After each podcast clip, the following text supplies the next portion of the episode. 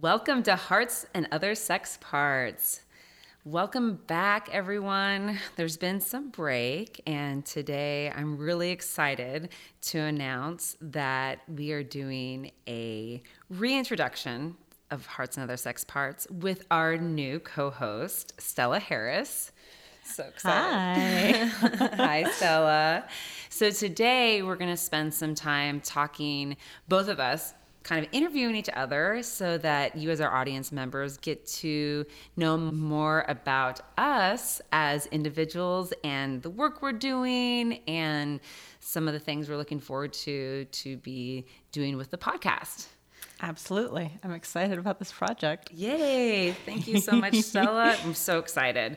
So, Stella Harris is a certified intimacy educator and sex coach. And, Stella, why don't you talk a little bit about why this is your specialty and what brought you here? Absolutely. I mean, I think like a lot of callings, it can happen a little bit by accident.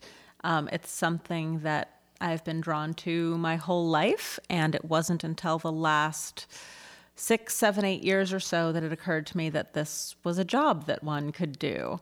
Um, so it had been more of a hobby from my earliest days. And then I just started following both my passion and sort of the serendipity that happens when you're on the right path going to conferences, going to trainings, um, going and getting some official certifications. And yeah, the rest is history. I've been very lucky to to make a career of this work that I love. It's so I love hearing that when I talk talking to people who are really passionate about what they're doing. It's so great that you got to turn something that you realized you're really good at and just came naturally and turn that into your career. It's it's amazing. It's, I mean, it was absolutely a leap of faith. I, I quit my last day job uh, before I had any solid plan. It was like I'm going to try to do this thing, and I quit. Uh, which was a good way so to faith to make me actually do it. Uh-huh. And at, at the time, I was more focused on the writing piece. Oh yeah, yeah, because you do writing. I do writing as well. Yeah. And you had that book, that book that came out, your first book, Tongue Tied Untangling Communication and Sex, Kink, and Relationships. Yes, that was published by Cleis last September. So that has been amazing. I'm really enjoying the response that that's getting. Um, teaching classes based on the book, that's been marvelous. Yeah. So not only, so you teach classes, you wrote a book, uh, you write a column in Willamette Week. I sure do. Yeah, and you also are a sex coach. and I'm a sex coach. Yeah. yeah. I have a little office. I have a private practice, uh, and I meet with individuals and couples, and we talk about everything from sort of the mechanics of, of sex and sexual technique to uh, communication. That's sort of my, my main jam, helping people communicate either with their steady partner or with new people that they're meeting. Um, there's a lot of helping couples get through um, mismatched desire, um, different understandings of sex and sexuality. There's a lot of unpacking shame around sex and bodies. Um, there's a lot of helping people explore their gender, their sexuality, um, helping people figure out open relationships, kink, navigating the Portland scene when it's local, when I'm seeing people in my office. And then I also do coaching by phone or Skype for folks who want to work with me who are elsewhere. Oh, so great. It, you know, it feels like a good opportunity to maybe you and I both talk a little bit about the difference between what I do as a therapist and you as a sex coach. Yeah, absolutely. And when I think about because we also work together. Yes. Like we can have there's a mutuality and we have differences and can serve Whereas, so with as a therapist, I also work with folks around gender and sexuality with their relationships, BDSM and kink, um, open non monogamy, and I some of the differences, I mean the very obvious is for me as a therapist that I am a licensed professional counselor. So mm-hmm. I some of the folks that I see, not all of them, but some of them do have a diagnosis. Mm-hmm. Um, some of them have like generalized anxiety or depression or some trauma. Mm-hmm. I think mm-hmm. trauma is probably the big one. The yeah. different like that also is directly or they don't realize till later indirectly affecting sex and relationships. Yeah, absolutely. And so I don't address any mental health issues. Yes. um, if somebody comes to me and, you know, it's not uncommon for something like depression or anxiety to be a feature of what's interacting with your sex life, um, or for people who have had trauma. And so my first questions are like, have you already addressed this with a therapist? Are you currently in therapy? And so that's a requirement in some instances if people are, are handling those issues. I cannot be the the first line of attack on any of those. So I make sure that folks already have a good therapist around that. And a big part of what I end up doing is helping people find sex positive therapists because people come to me with horror stories of what they've been told. So it's really fabulous for me to have such a great network of, of therapists that I know in town that I can send folks to. And I've been really lucky that therapists in town will send clients to me when the questions that are coming up start being sort of out of their wheelhouse. Mm-hmm. Um, so at its best, it's a it's a really lovely sort of supportive two way relationship between what I do and therapists in town. Yeah, I, I see it the same way because when I I definitely work with folks who come specifically for some mental health issues going on or very specific relationship and then at some point during our interactions during our therapy, I'll be like, you know, we review what's happened and it's like what you know it'd be a really great time to transition to a sex coach because the things that we've you know gone through and and dealt with have had some I don't want to say resolution, but come to the place where like they're they're, they're in a good place and they want to mm-hmm. do more more work that's specific to sex coaching. Absolutely. Yeah, and so I love to be able to do that and have access to all these sex coaches and to be able to just like, mm-hmm. hey, here's Stella's number, here's her book, you can read it and then go see her. You're so great to me. Well, that's enough about me. Uh, since we are sort of launching into this together and getting to know each other better, I would also like to talk a lot more about some of the work that you do. I know you've got some new projects coming up that I have been very excited to learn about and to be able to send my clients to. Can you tell us a little bit about what you've got going on right now? Yeah. So, you know, a couple months ago in January, I was so fortunate to be involved in a forum in Salem, Oregon, raising awareness around the importance of LGBTQ inclusion in mental health and addiction services. And so it's a very, very underserved population where there's just not access.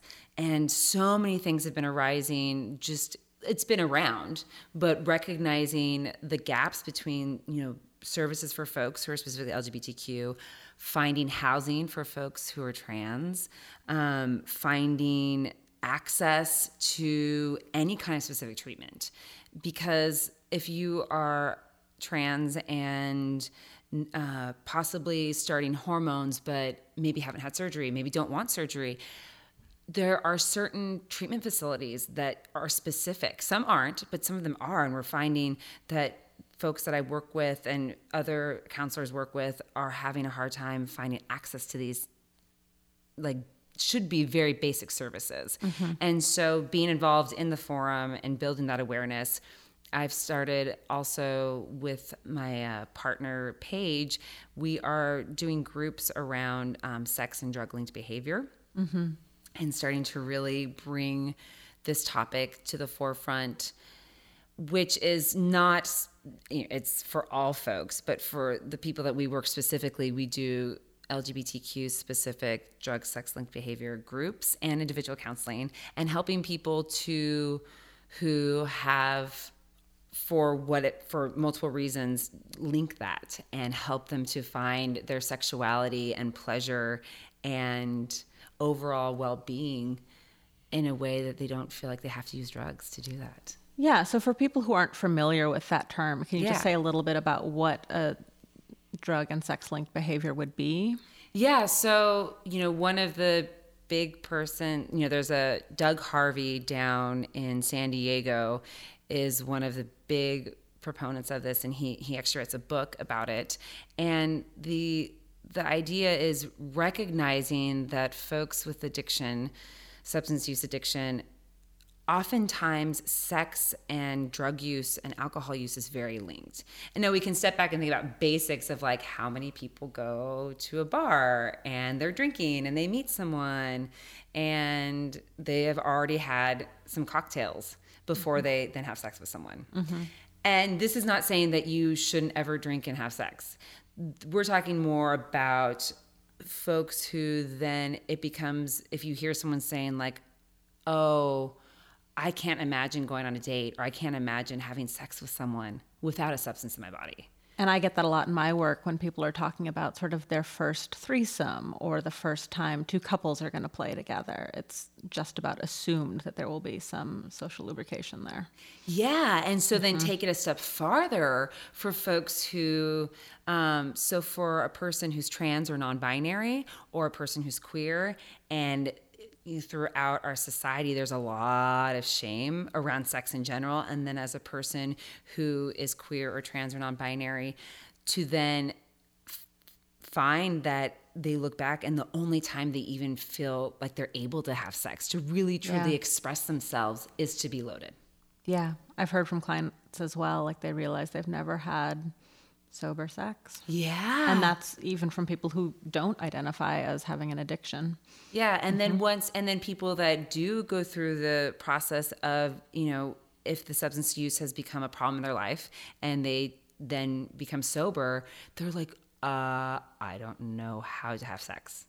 They're mm-hmm. like, I don't know how to be in my body. It my body's uncomfortable. I don't feel, you know, for some folks it's it's intertwined with gender dysphoria um, with body dysphoria. There's all of these things intertwined. And so the work is so there's like multiple layers to the work of yeah. like helping someone to move past the shame of who they are, to to embody who they are within a culture that does not accept them they find that for themselves and and find that empowerment through working in groups and working in individual counseling and then through working through that shame and and the empowerment within themselves and and being more embodied then being able to have sex and mm-hmm. explore mm-hmm. with partners you know they're they're this other part of human connection that's such vital work. I'm so glad you're making that resource available. I might have jumped up and down when I saw your flyers because there was people I wanted to send to the program. Yeah. That's fantastic. Thank you. Thank you. um, so, you know, it sounds like we have a lot of the same passions, and there's definitely a big overlap in our, our Venn diagrams. What are sort of some of the biggest sex myths out there, or sexuality myths, gender myths that you know, if you could just stamp one of them out forever and never have to address it again. Oh, so many. You know, the one that came to mind that may seem very basic is this idea that lube is only used if needed. Yeah. I'm doing air quotes needed. I was uh, just going through that with somebody yesterday. Yep, that's huge. So, like, normalizing the use of lube and not shaming it. Oh, mm-hmm. well, I like being put in these categories of like, oh, well, I, I don't need lube. Why would I, I? I don't need that. Like, there's something wrong with it. Mm-hmm. So, we do that with sex toys too, as though yeah. any tool that we use for sex is shameful. You don't have people getting shamed for using screwdrivers or hammers, but somehow in the bedroom we need to be completely tool free. Yeah. So I think that okay, I'm gonna add another one. I say just one and then we'll get your take. we the, make the rules here. uh, that sex is not just penis vagina penetration. Yeah.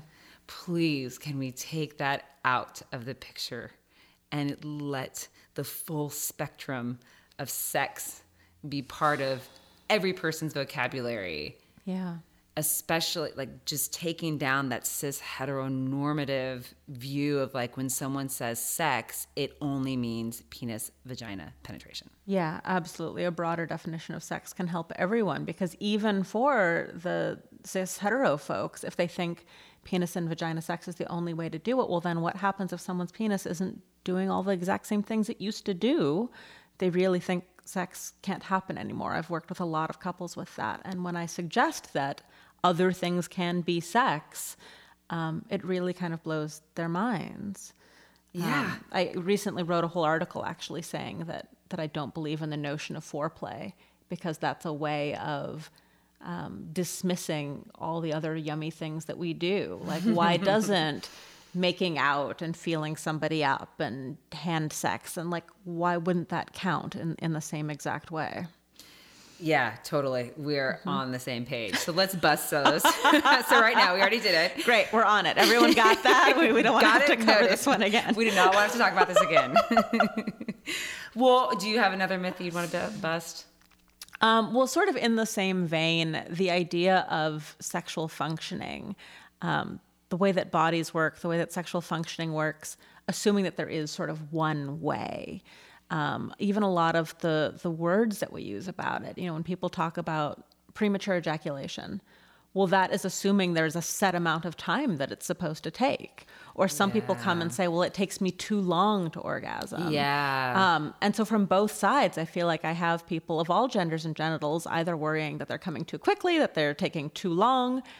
And that's assuming that we have decided like the fixed amount of time that is perfect. And I don't think that amount of time could possibly exist because we're all different and all of our bodies work differently but it's set up so that everybody thinks that they're doing it wrong. There's there's sort of no way to be right at this. So Yay. people just appreciating variation, that their bodies look different, that they work different, that sex looks different, and that's fine. Yes, that it that that sex is such a personal thing and there's so many ways, so many ways to explore. Mm-hmm. So, switching to a little more like breezy topic, you know, are there any little uh, hobbies outside of sex education that you want to share with the audience? Yeah, you know, I'm one of those lucky people who who does what I love for a living, and that that put a real dent in my hobbies. Um, but I do like hanging out with my dog, and I like gardening. Um, I like traveling when I when I can get away with it. I recently took a trip to Paris. I hadn't traveled for fun for probably about 5 years. And so I just took a little vacation and that was incredible. So I'm trying to remind myself to to have hobbies and to take better care of myself because you can't work 24/7 it turns out. Wait, what? You have to rest at some point? yes, I, I've, I'm running into some of those those little burnout pieces. So I'm I'm trying to have that work life balance thing people talk about. Oh yeah, that whole thing. Yeah. What about you? Well, I just picked up playing guitar like about a year ago. So one of those like actual, mm-hmm. oh, I'm gonna try this this year, and you know, New Year's resolutions. By the way, I love New Year's resolutions. I my favorite holiday is New Year's Eve and New Year's Day. Just a little oh, tidbit. Interesting. You know, being a Virgo, I like it. so, but I've actually kept to it. I've been doing mm-hmm. it for a little over a year, and I also I love cycling. I mm-hmm. love cycling outdoors. I love going to spin class. I really enjoy photography. I enjoy taking pictures of mainly people, surprise, surprise, um, and just getting to explore the outdoors. I know it sounds so cliche. I'm such an Oregonian, but go out and like explore the outdoors and like go in the water and go in nature and all these like amazing, great things that we have in Portland, Oregon, and all mm-hmm. throughout Oregon. Well, you've got me beat. I'm going to have to come up with a few more hobbies. I'm going to have to try something new. I'm, an clearly not doing enough stuff.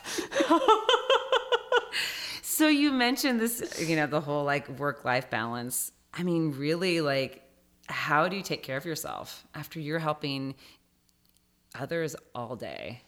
I mean, the absolute truth is that I do a bad job of it, and mm. it's something that I'm working on. And it's one of the things, you know, one of the things that I, I believe in is sort of the the Brene Brown approach of using vulnerability to combat shame. And so I do try to be transparent about things that I'm bad at. And even though I spend all day telling people to take better care of themselves, um, I then don't always do an amazing job at that. Um, I had a particularly rough day at the office the other day and I did sort of see that that my skills were lacking. Um, you know, speaking of using alcohol for things I did, I came home, I made myself an old fashioned, and I snuggled my dog, and I'm just like, "Welp, this is this is what I've got for this evening. It's going to be whiskey and dog and." That's just kind of what I need to decompress right now. I don't have very many of those evenings, and it's not what I would recommend as your self care routine. um, but sometimes that's what it comes to. So I should be bringing my guitar over. It sounds like a country song. Absolutely. Whiskey and dog after work. yeah, I definitely. All I'm missing is the personal soundtrack to make it real pathetic. Um, I, I am trying to start taking one day off a week. Um, I, I, hear tell of these things called weekends, but I usually um, am seeing clients and teaching classes on weekends. So well, yeah, that's when people are available. Yeah, if they're working the more average nine to five, yeah. Monday through Friday. So I need to be available for the other nine to fivers, and so I'm tentatively, sort of, kind of, sometimes taking Mondays off. It's a work in progress, but this last week, I I just was itching to just sit at my laptop and work, and so I actually went to the garden store and bought a bunch of plants and started digging holes, playing in the dirt, putting in flowers and herbs and, and playing in my garden to actually give myself a thing to do and, and stay oh. stay off my computer. so off the computer. Yeah. One one week down. So we'll see how I do. Ask me in a few months. well, that's what I do. You know, that's one of the thing, first things that I do is when I'm trying to take care of myself after helping others is I I set boundaries around my screen. And I close the computer for a little bit. I close, I turn off my phone. I set timers around my phone. Mm, hmm And I'm actually more of, you know, we always think about bubble baths and like this kind of like floaty self carry type thing. And don't get me wrong, I love a, you know, I love a bath, but I tend to do more active things. I, mm-hmm. when, when I have the chance, activism is actually really self care for me, being able to be with community and taking uh, action towards a cause that I really believe in. Yeah. I also really, I'm very fortunate to have a really amazing partner, Paige, who I can just go over to her house and hang out and decompress and she's a therapist as well so we have like a scale and we can be like okay are you 0 to 5 mm-hmm. and if i say i'm at a 0 she's going to like hug me and chill with me and know that like I can't hear about any therapy stuff. Yeah. That's probably another one of my self care tools is how many of my friends in my personal life are therapists. So we, that works out really well for me. That's why you wanted to work with me. it's all a ruse. You're on to me now. oh well stella this has been really great to be able to talk to you and i hope that like our audience members really get to know us a little better not just from today but you know throughout um, these podcasts yeah do you want to before we wrap up do you want to talk about the current projects you have going Sure, I've got a few things going on. Um, I'm still sort of in my uh, slowest book tour ever, where I'm hitting a few regions at a time. And I am working on uh, more writing projects. I'm working on some online classes. Um, hopefully, those will be up really soon. Um, I would like to say, too, since we're working on our social media presence, if there are things that y'all want to know about us or things that you'd like us to address, tell us, reach out and let us know your questions. Yes, please do. Well, thanks so much, Saul. I'm so glad that we're getting this started. We're doing the reboot of Hearts and Other Sex Parts.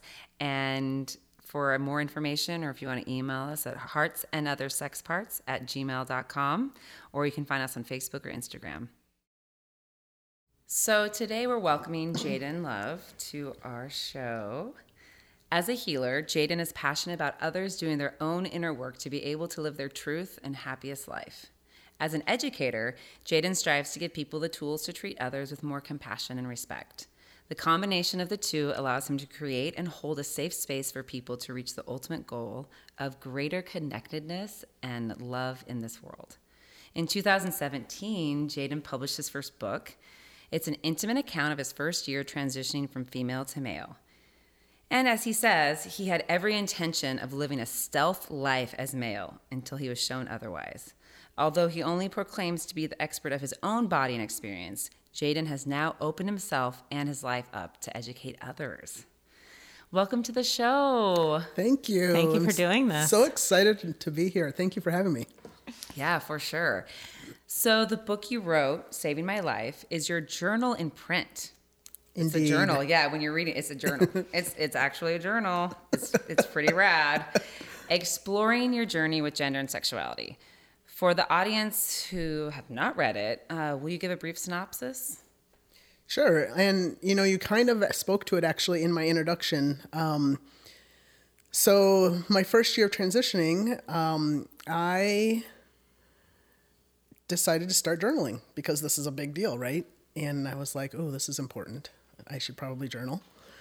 And shortly into that time, I started hearing um, from higher powers, higher beings, higher self, whatever you guys identify with, um, that I was to publish this book and to publish my journal. And I was like, um, no. um, yeah, this is too personal, too private. And so I ignored it. And I started hearing it though in different ways. So then different people would start asking me about writing a book and how, anyway, it just kept coming up. No, no, no, every time. And then finally, I had, you know, I currently live in Portland, Oregon, and I had moved back to Madison, Wisconsin for a brief period of time. And I was at a friend's birthday party, and a woman was there who I had met in 2004, hadn't seen her or talked to her in all of these years. Um, and all of a sudden, we're sitting around, and all of a sudden in the evening, she says from across the room, Jaden, I'm like, what's up? And she's like, You're writing a book, right? I was like, You have got to be kidding me. She's really intuitive, and she just winked and smiled at me. And I was like, I guess so. So you were literally told. You're like, this is what you're doing. yes, I was literally told. So I don't know how, how many of your listeners know what stealth means, but it means that as soon as we as trans folks can pass um, as whatever gender we are, um, then that's just the gender we are. Um, you know, I'm no longer a trans guy. I'm just a guy. Um, and it has nothing to do with, you know, we're not ashamed to be trans or anything like that. It's just that we've been waiting so long, you know, to be able to live our life in the as the gender that we are. Um, so we want to be able to just do that. So I had every intention of being stealth as soon as I could pass. And if you're going to publish a book, if you're going to be doing other things that I'm doing in my work, you're no longer going to be able to be stealth in your life for the most part. So I'm curious about that because now there's a lot of very personal, very vulnerable information about you in the world. And Indeed. I've scratched the surface of that with some of my work and my writing and my storytelling. Complete strangers can walk up to me and know some very intimate details about my life, and that that can be a thing that takes some handling. Right. Uh, I'm curious to hear how that has been for you, how that feels for you, how you manage it. Quite honestly, a lot of times I kind of block that out. Let's just forget that they have read this book. um, and you know, I, I mean, that is obviously there's definitely a part of me that you know blocks some of that out sometimes because it's not the most important stuff. I okay, let me back up a second. When I heard that I needed to write this book, and then when I heard that I needed to start doing public speaking, which again, I'm one of those people, one of my biggest fears. I never wanted to do that. Never thought I'd be doing that. Um, but I listen. I listen to the best of my ability in each moment. And when all of that came about, I then had to go through a whole nother process of becoming okay with it's going to be really rare that I'm going to be able to be stealth in my life. With that being said, a little side note when I am just in my daily life, I don't, you know, introduce myself as hi, I'm Jaden, a trans guy, right? I am, I am stealth, and as I'm just walking through life, right? Yeah. Um, And when I'm working, I'm it's a complete 180 degree turn. I am opening up my life to any questions you have, except one. Yeah. Um, well, thank you for that because that modeling and visibility is so important to other people. if I may just uh, speak to briefly, it's part of my, it goes along with part of my spiritual beliefs in that we all have our gifts. We all have something to offer this world. And there's two things, just like Keely introduced me as, you know, I'm a healer and an educator, I'm a healer and a teacher.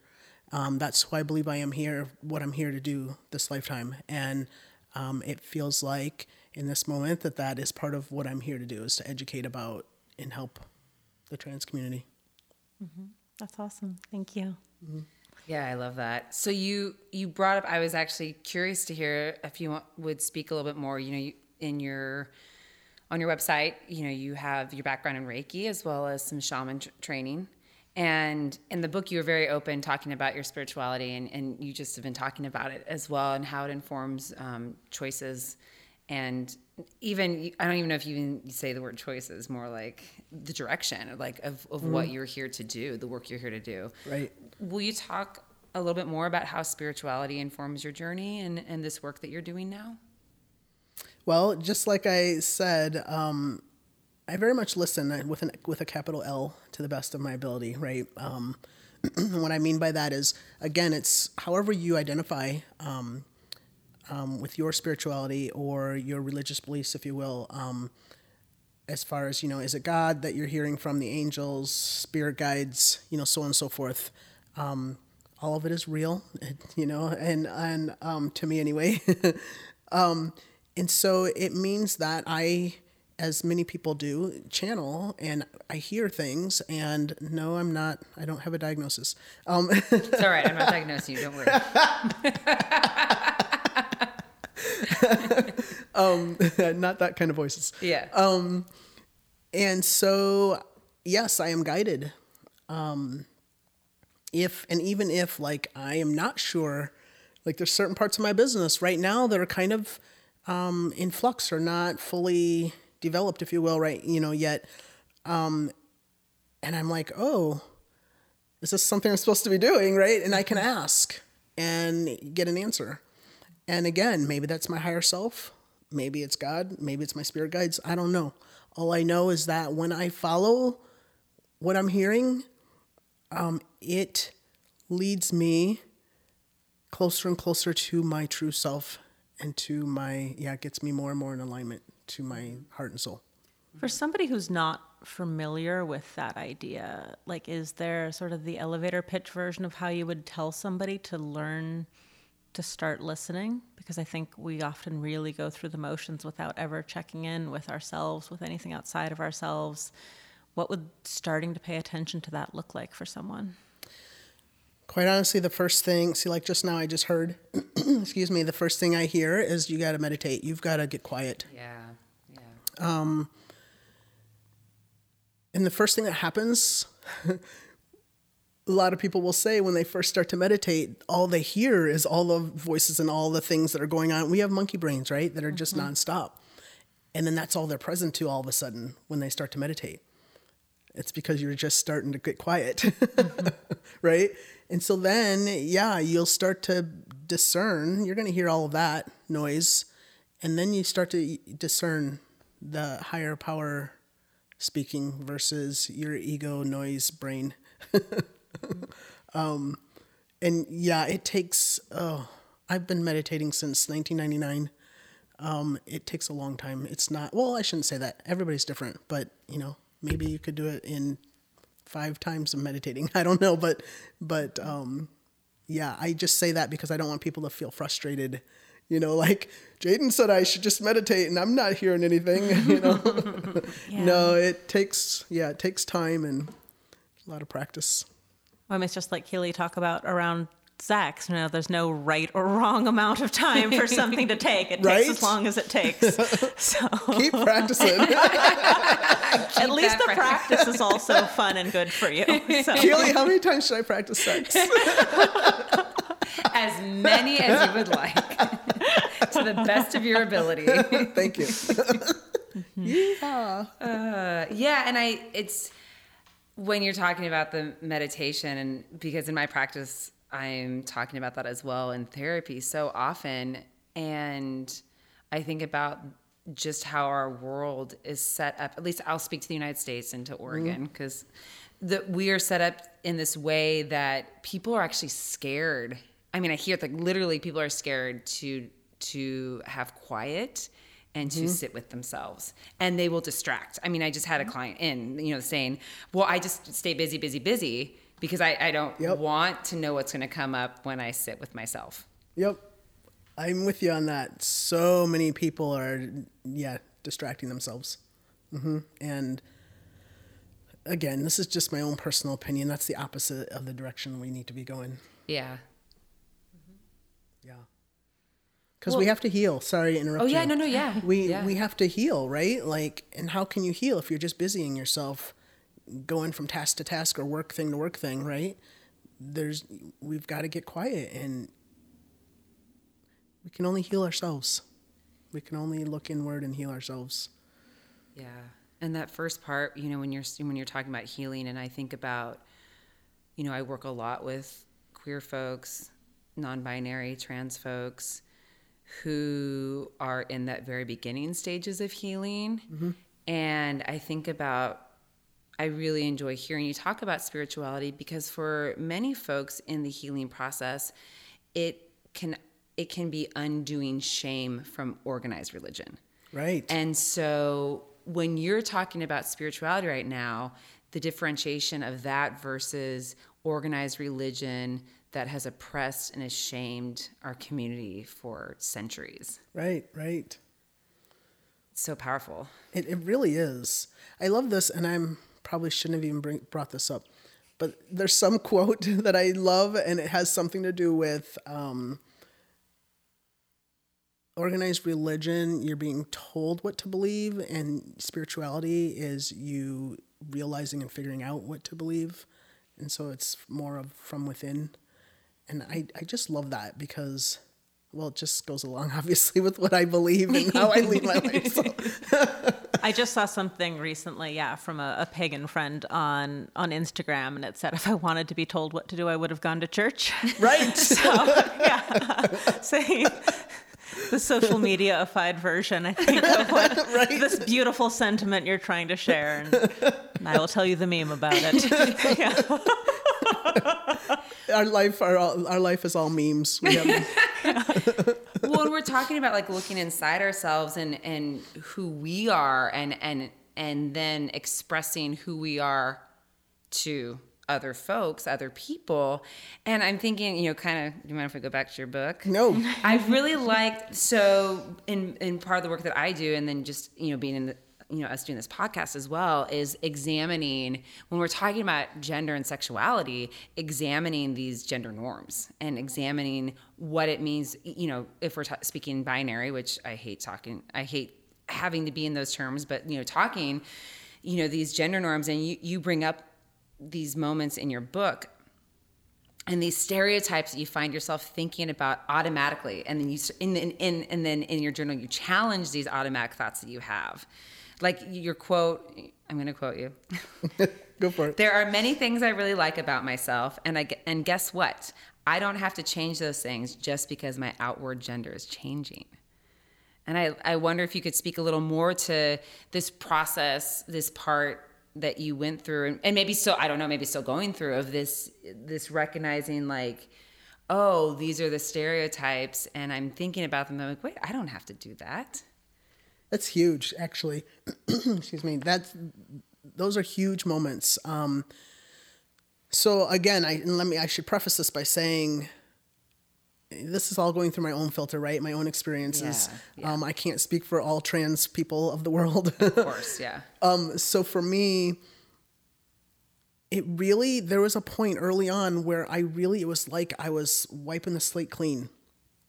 It was really interesting because I kept coming up with some of these things time after time, and so I was like, oh my gosh. So I just, I was like, okay, I just need to wipe the slate clean. What is it? What do I really believe? you know, because I was being challenged by this over and over again. Um, so this, I think that quote is from a part in the book where it's a very poignant uh, moment for me. Um, I was out for dinner with a friend of mine, and uh, she had ordered this nice little specialty shot. And I don't, of course, remember what it was called or anything, but it was a mixture of different liqueurs and herbs and spices, whatever. It was delicious and I ordered a lemon drop. And after the wait staff left the table, I started chuckling and I'm like, what kind of guy am I gonna be? Like someday I'm gonna be hanging out, hanging out with my with my guy friends and we're gonna belly up to the bar and they're gonna be ordering their stouts and whiskeys and I'm gonna be like, um, I'll have a lemon drop, please. Lemon Oh. drops are delicious. Oh, though. and a side of filtered water, right? they are delicious. and and so we got a laugh out of it, just like we are now, right? And and then my friend was just like, and I don't remember all of her words because I was very overwhelmed by her graciousness and love, but she was like, "You're gonna be you. Like you're gonna be this amazing, sensitive, sweet, kind, conscious being." And I was like, "Oh my gosh, I get to just be me. Like I don't have to." yeah, I, I just realized in that moment I had been watching all sorts of different men, right? And thinking, ooh, I'm gonna be like him, or I'm gonna have that quality and that quality. And it was like I was at the store of man.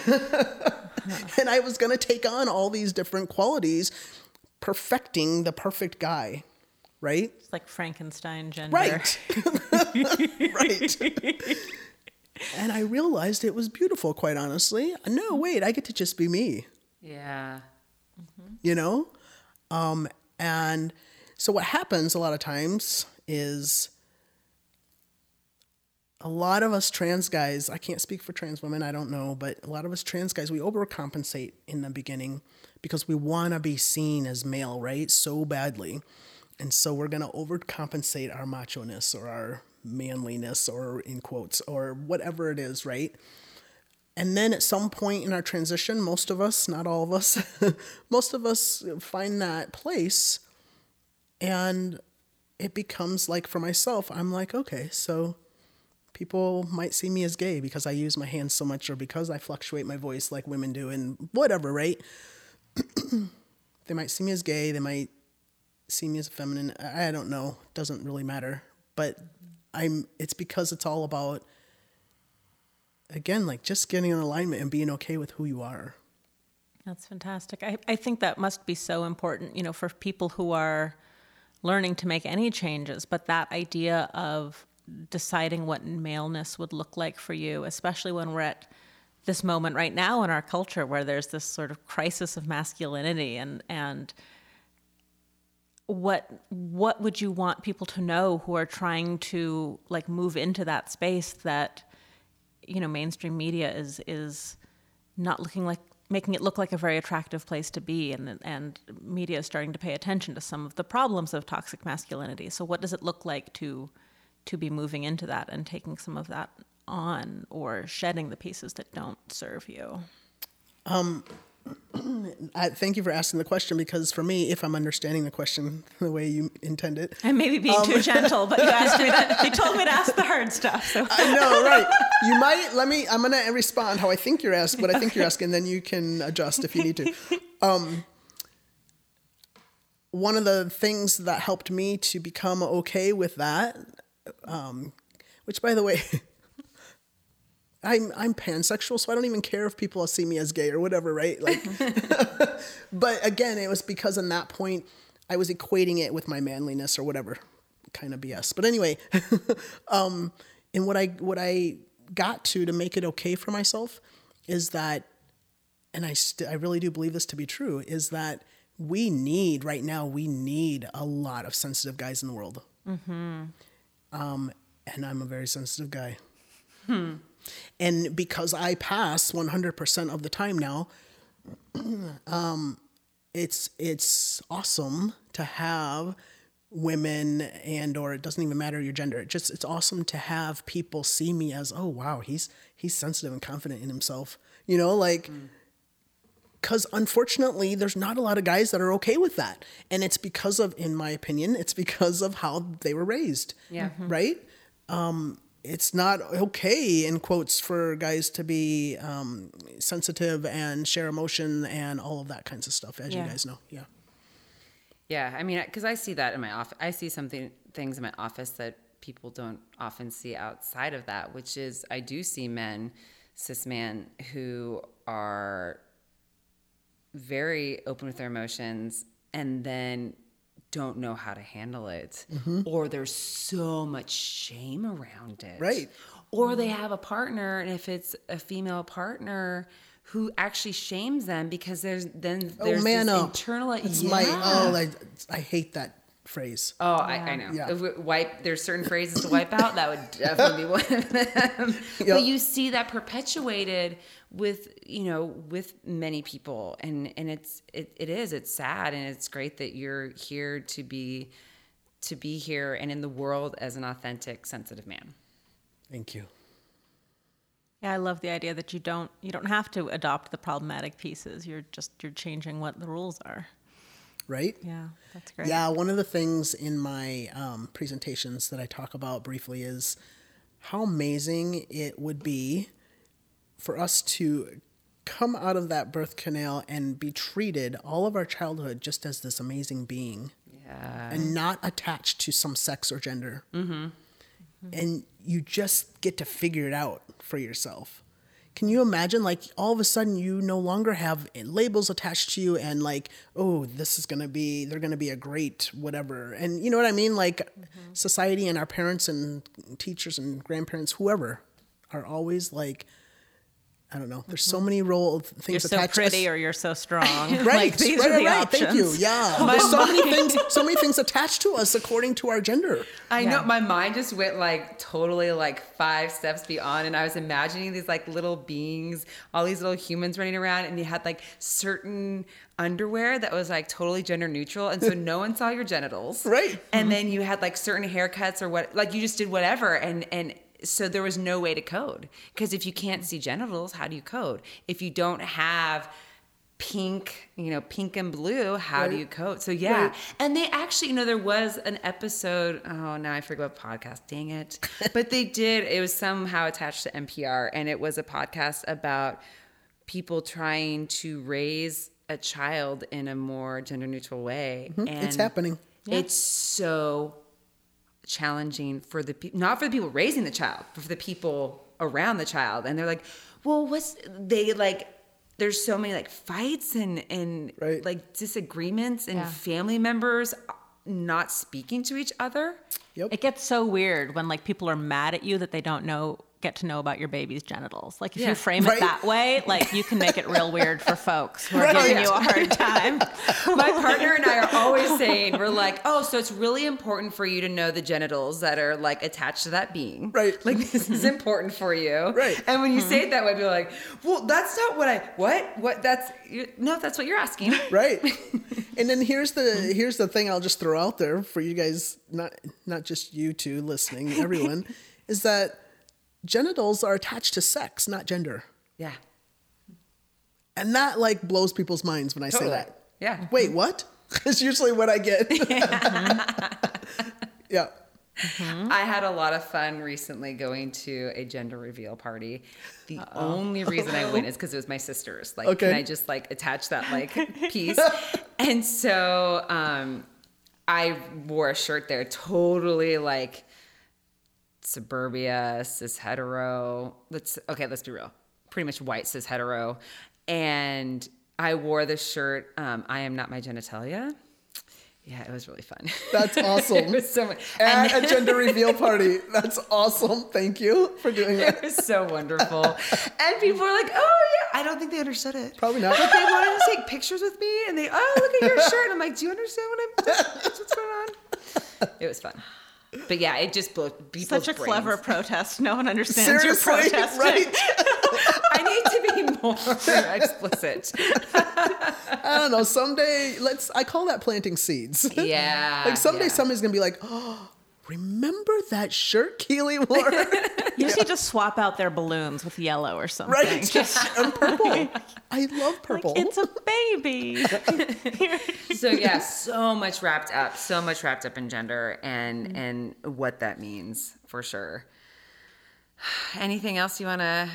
We were thinking about so many things I still want to ask. yeah about anything else you want to talk about the book, or we were thinking about. We also want to talk about your awesome things you're doing and your website and sure. Re- regrouping moment. I know it. Wait, what? good. What do we do next? I mean, I could talk for hours about gender. Don't get me wrong. gender and sex, sure. Yeah. Let's talk about it. Let's talk about Um, sex. yeah. Baby. Do we want to talk about sex? I want to talk about Did you have a question? I Okay. sure do. I have Oh, questions. I've excellent. been making notes. Here we Stella go. is a very good researcher, and she's been taking notes throughout the Awesome. interview. I appreciate that, Stella. Uh, um, So, one of the things that um, folks often end up in my office for, and this is actually something that sometimes therapists refer folks to me for because it sort of goes beyond what they're comfortable with or what would be appropriate for them to deal with. I've had folks come into my office who are in the process of transitioning or who have transitioned, and they're basically learning how to have sex again because things about their body has changed. Maybe they're on hormones, maybe they're not, maybe they've had surgery, maybe they haven't.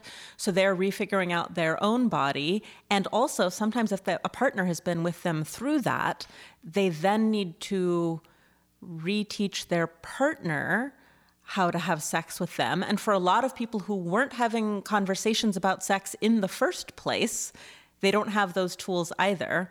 So this is my question comes in three parts, apparently. okay, one, one at a time, please. so, what does it look like to relearn sex when your body changes? Oh my gosh, it's so huge. I thank you for asking this question. I because it's huge. It's a huge part of our transition for those of us, just like you said, that either go on hormones and or have surgeries. Um, so so far I've I've been on um, hormones for going on four years. Um, I have not had lower surgery yet. Now, with the hormones alone, um, they change most people's genitalia. Um, so being on testosterone alone, for most people, it grows your clitoris into a micro penis, and so that changes things because as most female bodied people know, that when you pull back the hood of the clitoris, that's like a raw something that you're touching, and it's not really pleasurable for most women. Mm-hmm.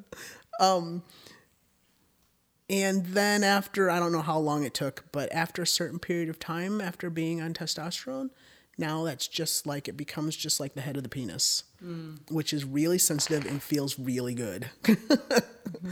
um, so yeah, um, everything changes and it's still changing. You know, like I said, almost four years on testosterone, and and every once in a while, something's changing down there because, you know, I've been able to climax a certain way for a few months or however long it's been, and then all of a sudden that doesn't work, mm-hmm.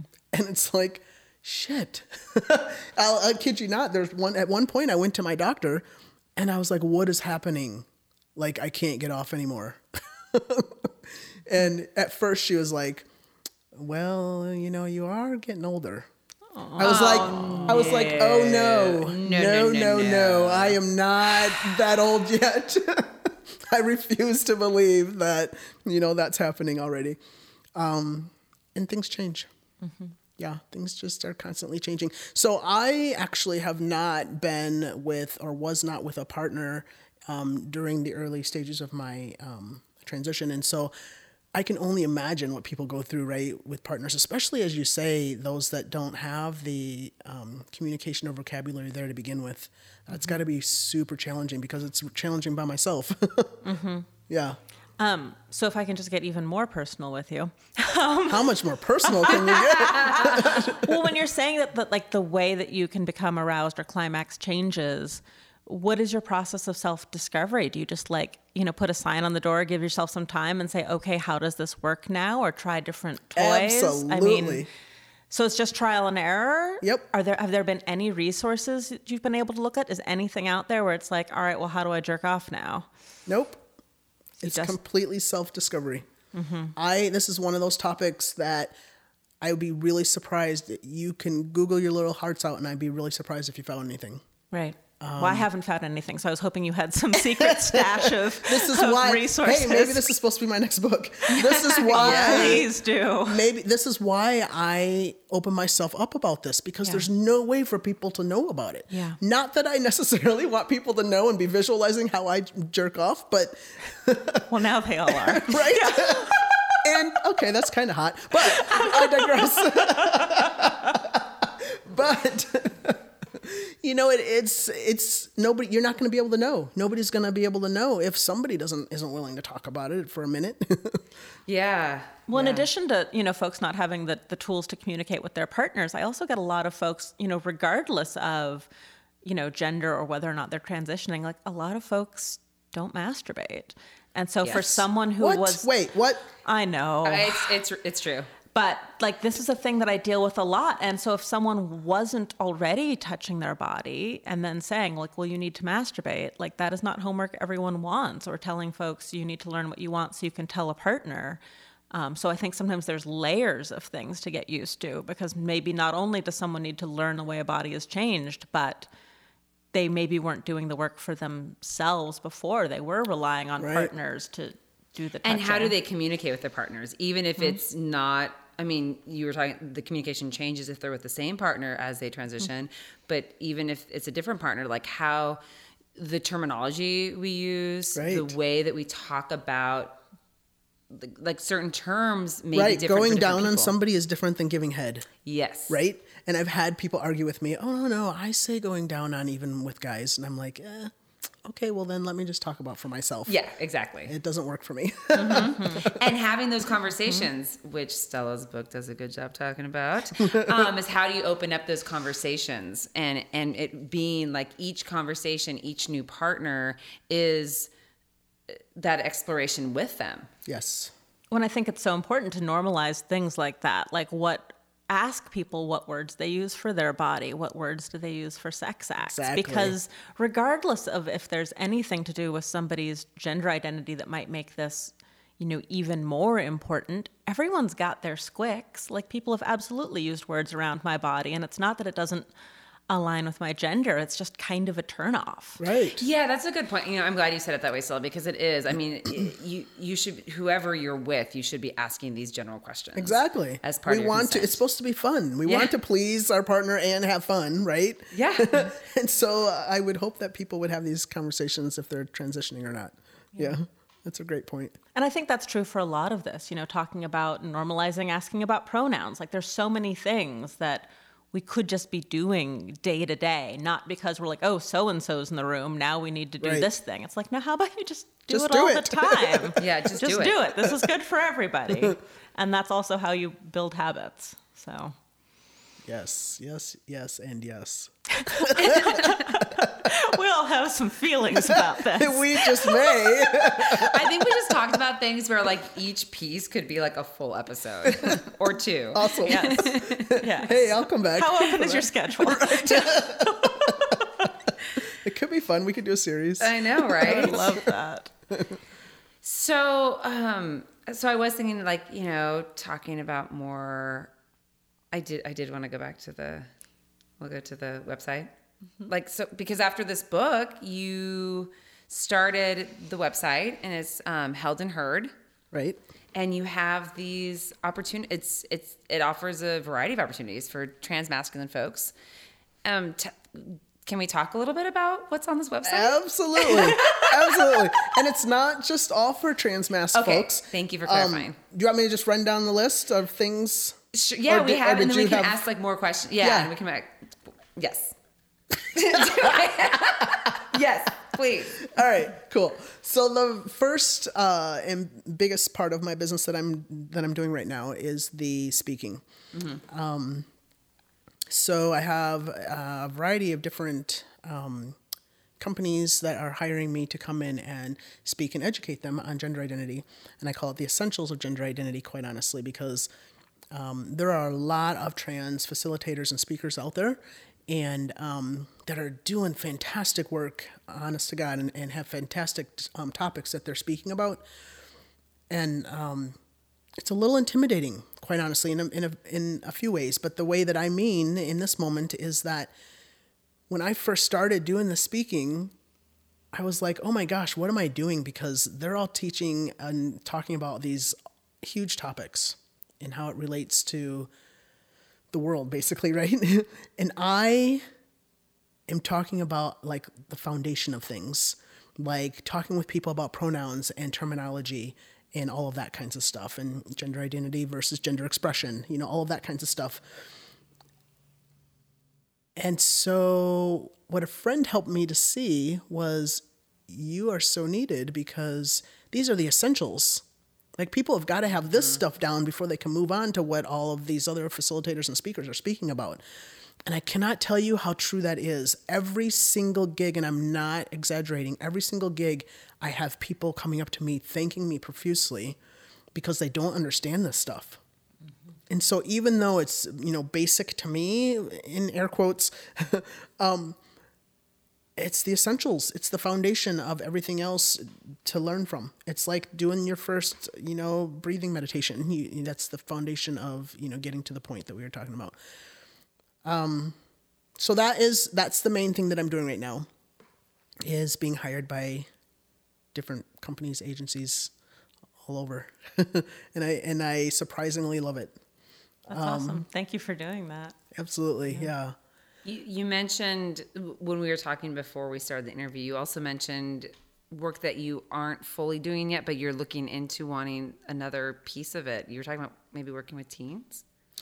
Yes. So I have a passion about working with teenagers. I work really well with teenagers. So in my past, I um, I was a school counselor for in high schools, and yeah, teenagers are amazing beings that don't get enough credit in this world. They're really brilliant, amazing minds. Um, anyway, now I'm feeling like trying to figure out. I know that I want to work with teens somehow, and I don't know what it's supposed to look like. Um, I had this original idea of working with teens and their parents that might not be on board with their transition. Mm. Um, and helping them to relate and understand each other, right? And building that relationship again. Um, and I'm not sure if that's it.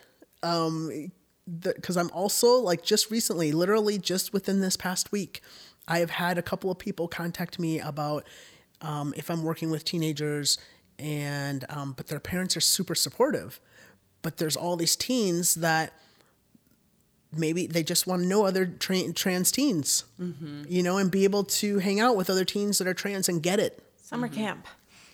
Right. Right.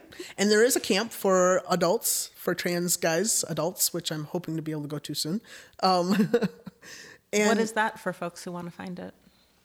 Um, oh, Ah, now I have to put you on the spot. You did, and now I can't remember the That's okay. camp something. I'm gonna have to come back to you. Okay, there's, we'll put there's on a couple the, of them. We'll put it on the website.